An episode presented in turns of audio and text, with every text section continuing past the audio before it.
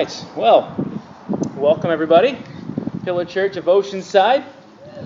Amen. Yeah. Happy Father's Day weekend. Know normally on a Sunday morning we'd be gathering, but um, we don't have that option right now. So happy Father's Day weekend. Uh, special shout out to all the dads in the house. Amen. Thank you. Thank you for that affirmation you know, dads play a, a pretty important role within within the home, um, and even with, within the church. We see a lot of guys standing up and, and filling that fatherly role and just sort of an example, uh, that fatherly role within within the church. And so, just just a shout out, um, an acknowledgement of the, the significance and the importance of that role of fathers in the home. And I see one particular father who is um, back with us now. Dylan is back in the house. Got back this week, was trained to become one of the nation's finest warrant officers. Yes. Hand clapping for another fellow warrant officer um, in the house. It's all good. Well, it is Saturday night, and we're here at church, and thank God for that. Because we're walking in obedience to his call that tells us that we ought to be gathering together. Doesn't he tell us to do that? Anybody know where he tells us to do that? Hebrews 10. Oh, in the Bible, yes. Hebrews 10, 24, 25. Do not neglect the gathering of the church. We're not supposed to neglect the gathering because it's important. Uh, it's, a, it's a really vital part to our Christian lifestyle. Have you ever heard to, uh, Christianity referred to as a lifestyle? Is Christianity a lifestyle? Let me ask you that. Yeah, I would say it is, absolutely. It's actually much like life in the military. Now, I know not all of you are but many of you are. At least you have some affiliation with the military folks around you. And so, um, every aspect of our lives are impacted by our faith, or at least that's the idea. Now, I can't speak for the other services, but I was always taught in the Marine Corps that you are a Marine 24 7. Thank you.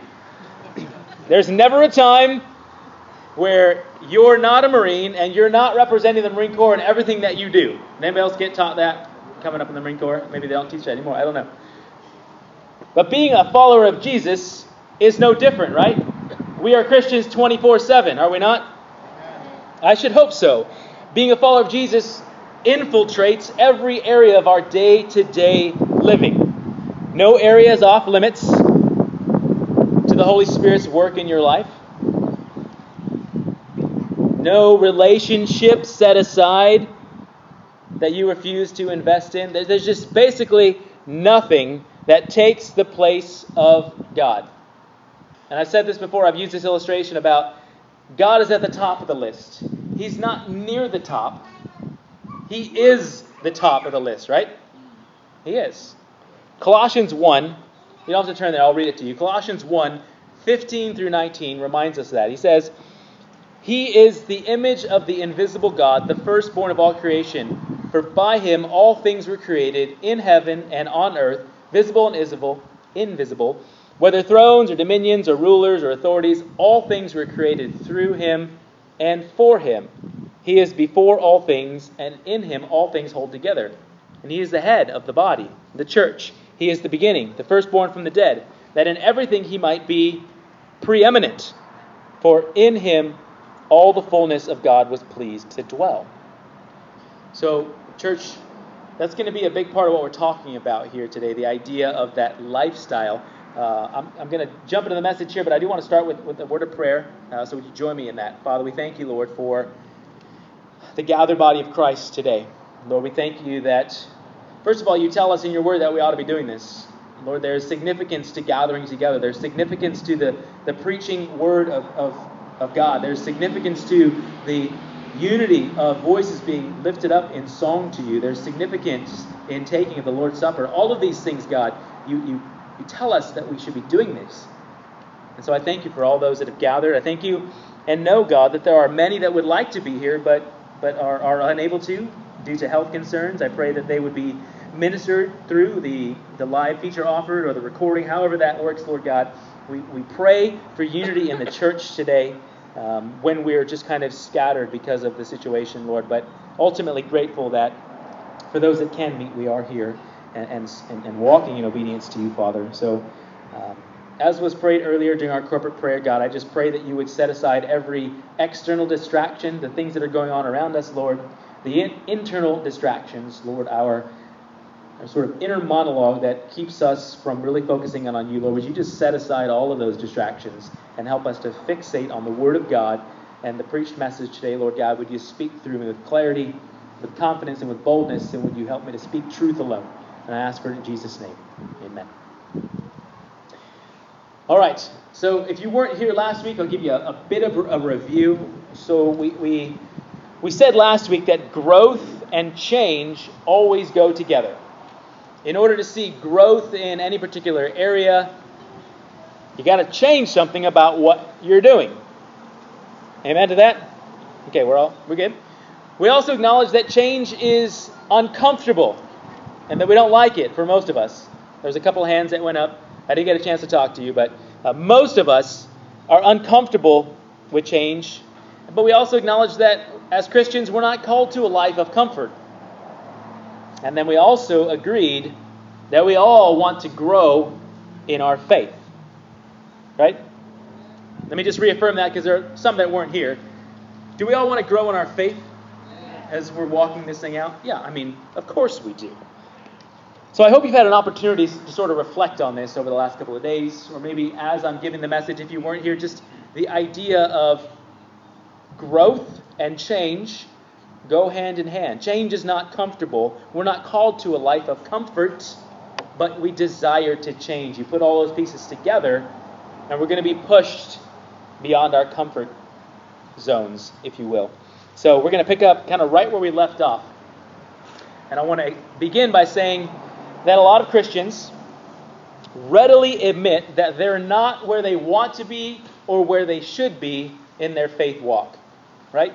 A, lot of Christians. Maybe you've said that in your, in your Christian walk at some point I'm not where I need to be, I'm not where I want to be. We're either not investing the time, we're not investing the energy, we're not investing the resources to come under the leadership of the Holy Spirit to bring about the kind of growth and change that we desire. Admittedly, admittedly, we often want to see growth and change, but we don't take the necessary steps because it's uncomfortable and it's difficult. Right? So today, in part two of the series that I've called Beyond Comfortable, we're going to look at nominal Christianity. What does nominal mean? I'll give you Merriam Webster's definition existing or being something in name or form only. I'll call it sideline Christianity because that makes more sense to me. You're on the sideline, you're kind of watching the game happen in front of you. You're a Christian, yet for some reason, you're on that sideline in your own faith walk. Now, I'll give you a little example because I like illustrations. How many of you enjoy running on the treadmill? Hands up, really high. Okay, one. Cool. Then you guys are going to like this part. I can't stand running on the treadmill because I can't help but think I'm just wasting my time because I'm not going anywhere. I'm just like, uh, uh, it's awful, it's terrible. Not, no offense, if you like it, that, that's cool. That's cool. It, it just it doesn't fit into my my illustration here. Yeah, I'm getting my heart rate up. I get that, but I'm not moving. And really, as any honest runner will tell you, it's more challenging and a better workout if you get out on the street. That's just, it's truth, right? Yeah. But in our Christian walk, are we actually moving forward or are we on the treadmill? Again, there's effort being made, but we're not really going anywhere. Why? Because we're just going through the motions. Or maybe we're not even doing that. Sometimes it's more like standing on a treadmill that's not even moving. You're just standing there going, all right, working out now. No, not at all. It has the potential to do something, but unless you engage, you press the buttons, you got to do something to get there. You're just standing there. So, uh, again, I'm big on analogies because it helps my simple mind. But maybe we can kind of do some self evaluation by using this illustration. So, could you describe your Christianity today as standing on a treadmill that's not moving, meaning there's no effort? You're jogging on a treadmill. There, there's some effort going on, but you're not really going anywhere. Or you're running on the street. There's effort happening, and you're seeing a lot of growth. Realizing those are those are three, I guess, places on the spectrum, and you could be somewhere across that spectrum. But that, that's kind of a, a tool that I'd like you to use just in terms of self-evaluation today. And so, before I go any further, I, I do want to remind us that this is a lifelong marathon that we are engaged in of growing in our faith. Some days, man, we feel like we're in the peak of conditions. We're running downhill with the wind of our back and we could go forever. Some days, man, it's just a struggle to get out the door. And when you do, it's hot and humid, and there's this giant hill in front of you, and you're like, ugh, here we go again. Other days, you're taking a rest. Because rest is important in the running cycle, right? You got to give yourself an opportunity to recover. Nobody can give an all out effort every day. It's not reasonable, it's not sustainable, and, and so therefore it's not ex- expected. Paul tells us to run our race with what? With endurance. Run the race with endurance. And here's what I think that means I think it means that we regulate how we are running our race. We don't ever give up, but we evaluate our running, what it looks like day to day. Sometimes it's a sprint, sometimes it's a slow jog, sometimes it's a rest day. But we got to make sure that that rest day doesn't turn into a rest week and a rest month. Because if we're not careful, we can end up on the sideline of our own race with opportunities just going right by us to grow and walk in obedience to God. So I'm setting all this up, and here we go, asking ourselves again the question what do we need to do with this then? What, what do we do with this? And so I hope the title of the message will kind of bring some shape with where we're going today. And so the title of the message is this Realigning Our Hearts and Recalibrating Our Focus. Realigning our hearts and recalibrating our focus. So when you bring something into alignment, it requires adjustments. And the first thing that comes to my mind is marksmanship training. So like being on the rifle range or the pistol range. Sorry, there's a lot of military focused analogies today, but I, I think you'll get the picture even if you've never even fired a weapon before. So in order to hit the target, you need to have proper sight alignment. So what does that mean? Well, it means there's a little circle at the back of your weapon, and then there's a little tip at the end, and you got to line them up right? I can't do it right? You got a rear sight aperture, you got a front sight post. You line them up on the target. It makes sense, right? You, you got to have some sight alignment. It, it makes perfect sense. If your alignment is off, you're going to miss the target.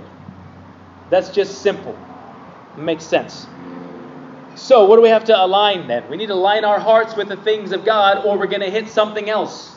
We're going to hit something, but it's not going to be the things of God. And we'll get into this. I'm just kind of setting up the big picture here. So, when it comes to recalibrating our focus, I think we can use the same marksmanship analogy with our sight picture. So, once we're aligned, our sights are aligned front to back and on the target, we have to have our focus right. So, when you've got this whole alignment and you're about to pull the trigger, what are you focusing on the most? Are you focusing on the front sight of your weapon or are you focusing on the target? You're focusing on the front sight, and the target is actually blurry, which to the novice doesn't make any sense. You're like, how am I going to know what I'm hitting if I'm not even looking at the target? How does that make sense? Because the front sight post tells you what you're aiming at. I can make a, whole message about that. Like I was I was writing that down. I was like, that is good. I'm going to come back to that because it doesn't make any sense. How is that blurry? And I'm still going to hit it because you're lined up the right way, and you know that the front sight post is is what you're actually aiming at. Okay, so let me draw all this together as we consider a few important questions that are going to help us to realign our hearts and recalibrate our focus in our faith. And so the first question has to do with that idea of running the race with endurance and getting off of the sideline. And that first question is this Is God deserving of all that we have to give?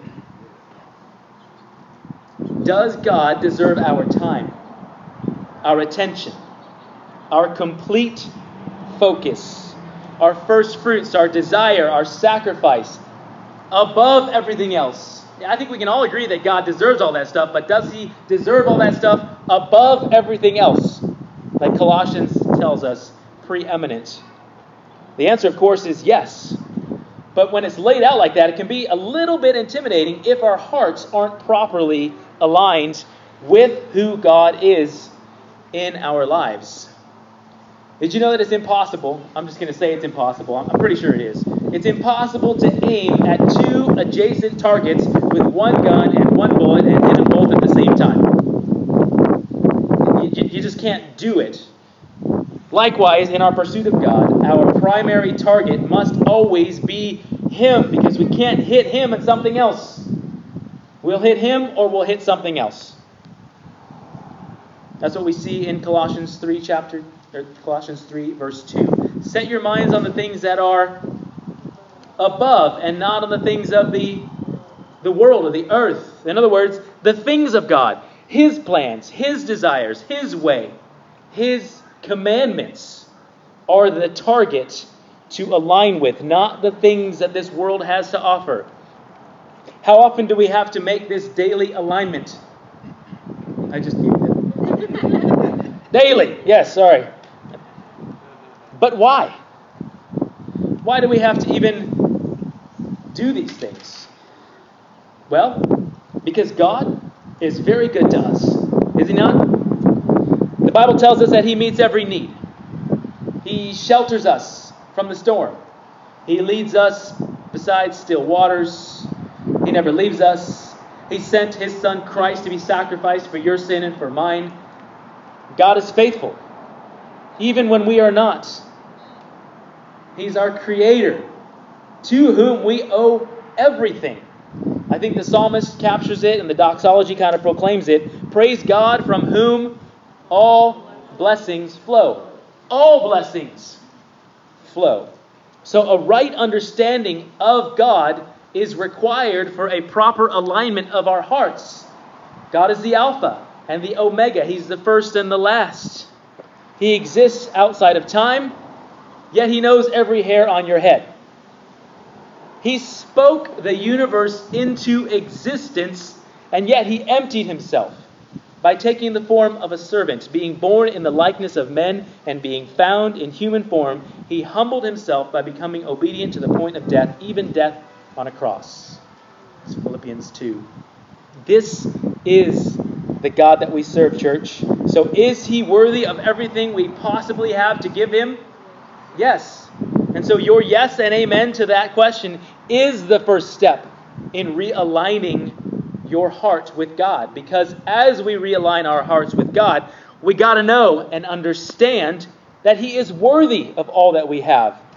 And that every uncomfortable step that we take away from a life focused on us is worth it. Every uncomfortable step that we take away from a life focused on us is worth it. So hopefully you have that answer really, really deep into your heart right now. That is God worth everything that we have to give? Remember, we're talking about sideline Christianity. We're talking about nominal faith. We're talking about just when we feel like it. Is God deserving of just when we feel like it? Or is he deserving of everything we have to give? So that's the first question to consider when we're talking about realigning our hearts the second question we need to ask is what pleases God?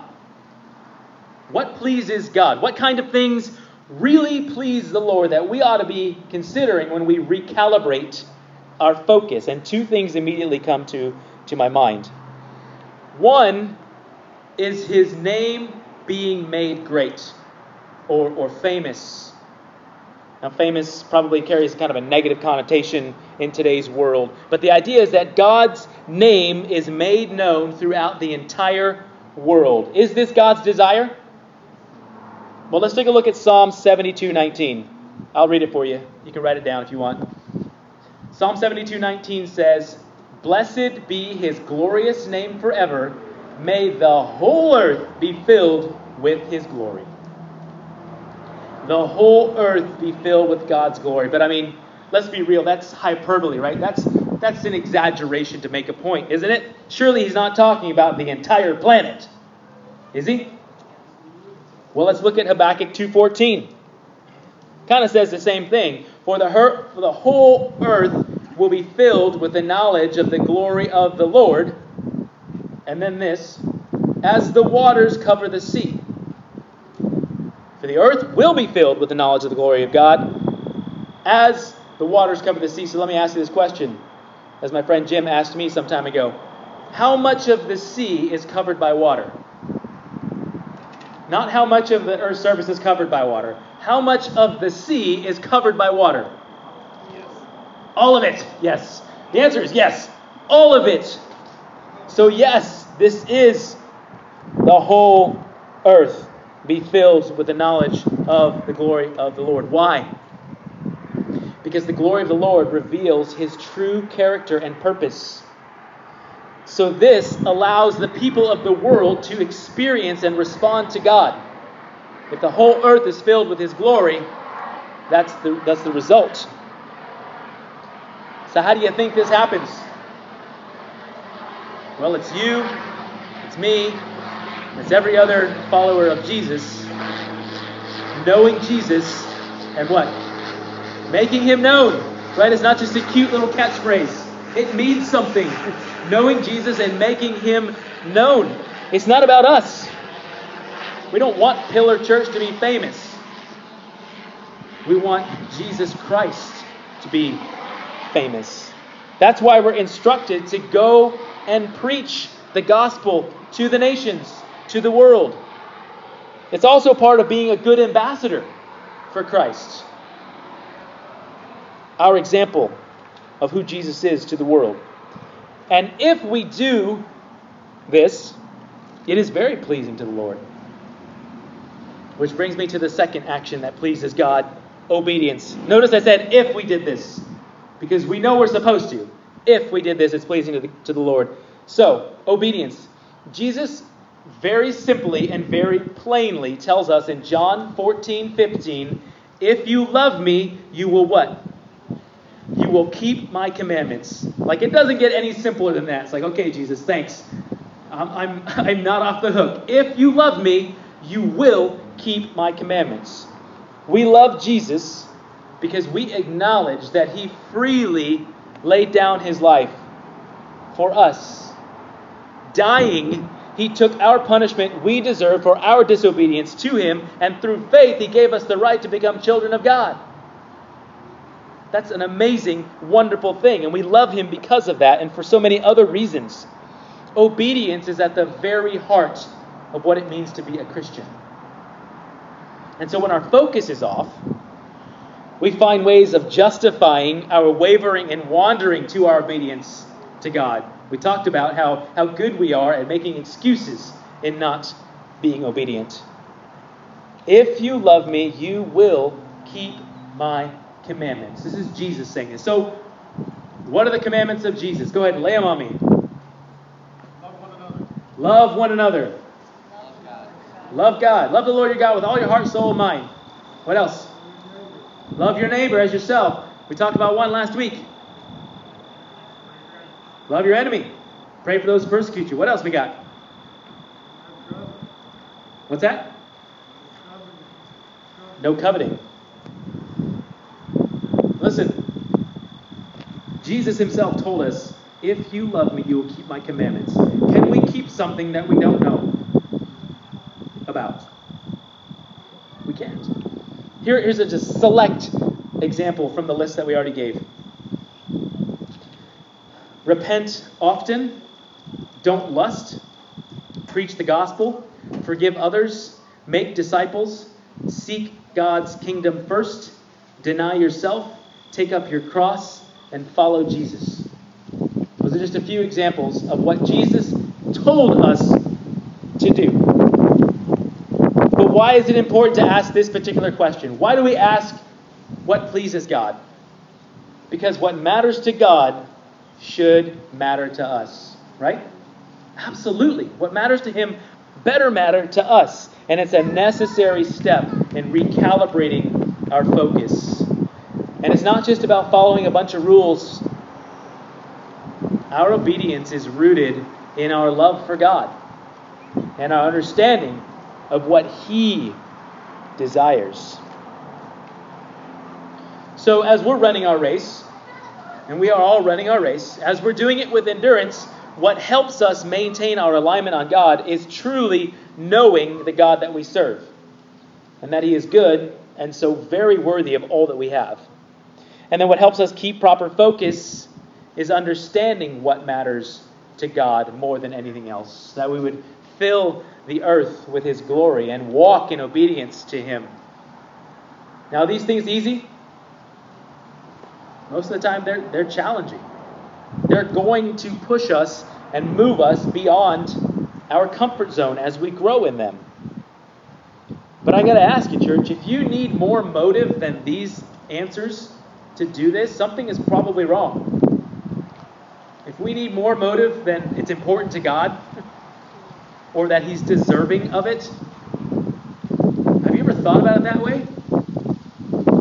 When we're lazy in our faith, when we're on the sidelines and we're watching and we're just not doing much, essentially what we're saying is that we don't care that God is worthy of what we have to give, or we don't care what matters to God. I know that's harsh, church. It is. It's hard for my heart to say that, and it's hard for my heart to hear it, but that's exactly what we're doing. And we need to come face to face with that truth. Because as I started the service with the idea that most Christians are ready, ready to admit that we struggle in this area, we got to know why and what we're doing when we're saying this. So here's the all important question, of course what is stopping us from moving beyond comfortable and really growing in Christ? What is your true focus? And what is your true desire? Do you believe that God is deserving of all that we have? And is your desire to please Him through filling the earth with His glory and walking in obedience? Or could it be that realignment and recalibration is way overdue? Just like when you're driving your car down the street and you take your hand off the wheel, and next thing you know, you're three lanes over. That's a problem. That, that's what's going to happen in our Christian walk when we're not aligned on the right things. So the prayer today is simple. It's this Help me to pursue a life of obedience and faithfulness rather than comfort and ease. Lord, help me to pursue a life of faithfulness and obedience rather than one of comfort and ease. Show us the areas we need to recalibrate and realign. And help us to run the race with endurance. That when we finish the race, we might hear the words, Well done, good and faithful servant. That's not why we're running the race with endurance, but that's, that's a benefit of running the race with endurance, is hearing that at the other end. So I just want to, again, encourage us this week. Yeah, God has really been working in my heart. um, because I think part of what he's doing in this whole process across the world, really, is, is causing us to slow down enough in our faith walk to ask these kinds of questions. Because what other time in our history, anyway, have we had this opportunity to really recalibrate, and refocus? I don't know of any in recent history. And I mentioned it earlier, the first time we met, I think, if we come out of this time unchanged, then we have really missed an opportunity from God. And I think that's why He's putting, particularly these two messages on my heart, for myself and for us.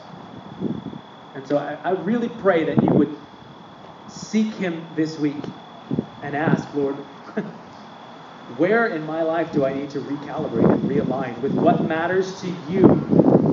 Not what's easy for me, what matters to you not what matters to me? That's a hard question to ask, church. It really is. It shouldn't be.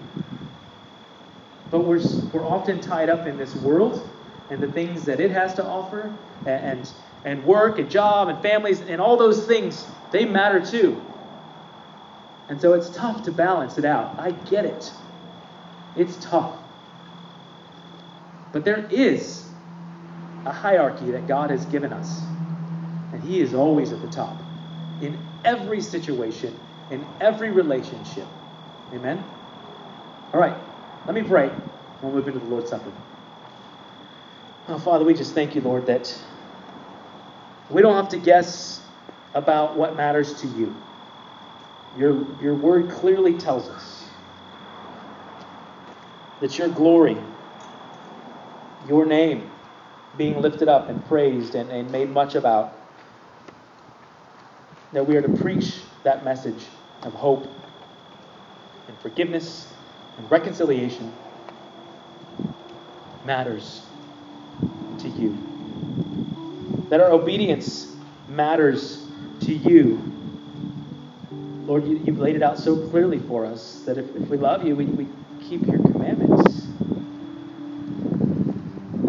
He who has the commandments of the Lord and, and, and follows them is the one that loves him. So refocus.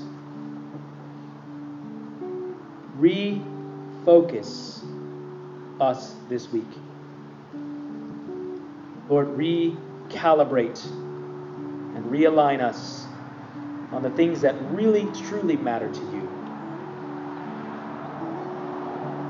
And everything else, Lord, will fall into place.